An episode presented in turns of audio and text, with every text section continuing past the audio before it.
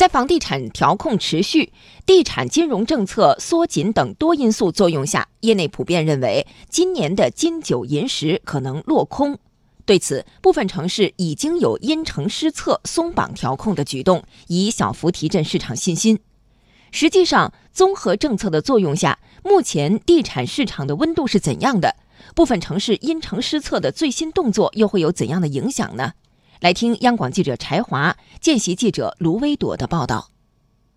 八月二十号，央行调整贷款市场报价利率 LPR 机制后的首次报价结果显示，五年期 LPR 为百分之四点八五，基准之上加六十个基点，是央行最终确定的个人房贷利率下限。这意味着未来房贷利率折扣将告别市场。中原地产首席市场分析师张大伟：从这个市场的变化和我们跟银行的这个咨询的结果来看的话。主流应该还是平稳的，大家都知道，九月二十号还会有一次 L P I 的集中的定价报价下调的概率是挺大的，所以从长期趋势来看的话，对于购房者来说，应该说利率的平稳是主流，而且还不排除因为 L P I 定价的有轻微下行的可能性。上海易居研究院发布的最新报告显示，今年八月，四十个典型城市新建商品住宅成交面积环比下降百分之九。下半年以来，新建住宅的成交量已经连续两个月环比下降。二手房方面，今年八月，该机构监测的十三个城市二手房成交量环比下降百分之八点五，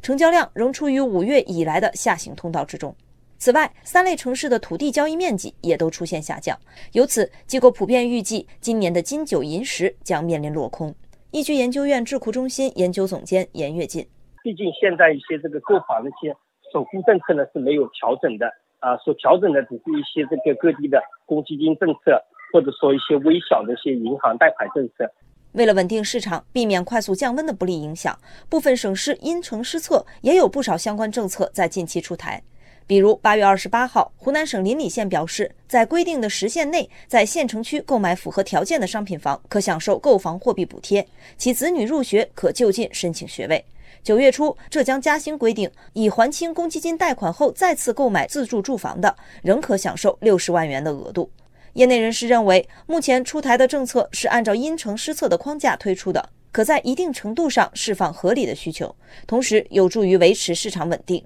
避免大起大落。张大伟认为，这些政策有助于保持地方楼市的稳定，但并不存在刺激楼市一说。政策方向、一层一策等等，都是为了楼市的平稳。未来的这个走势的话，不排除呃有一些城市因为楼市相对比较冷清，会出现一些带有扶持性的这种政策。但是整个的楼市的话，不论是二零一九年的四季度，还是二零二零年，我觉得还都是会以平稳为主要趋势的。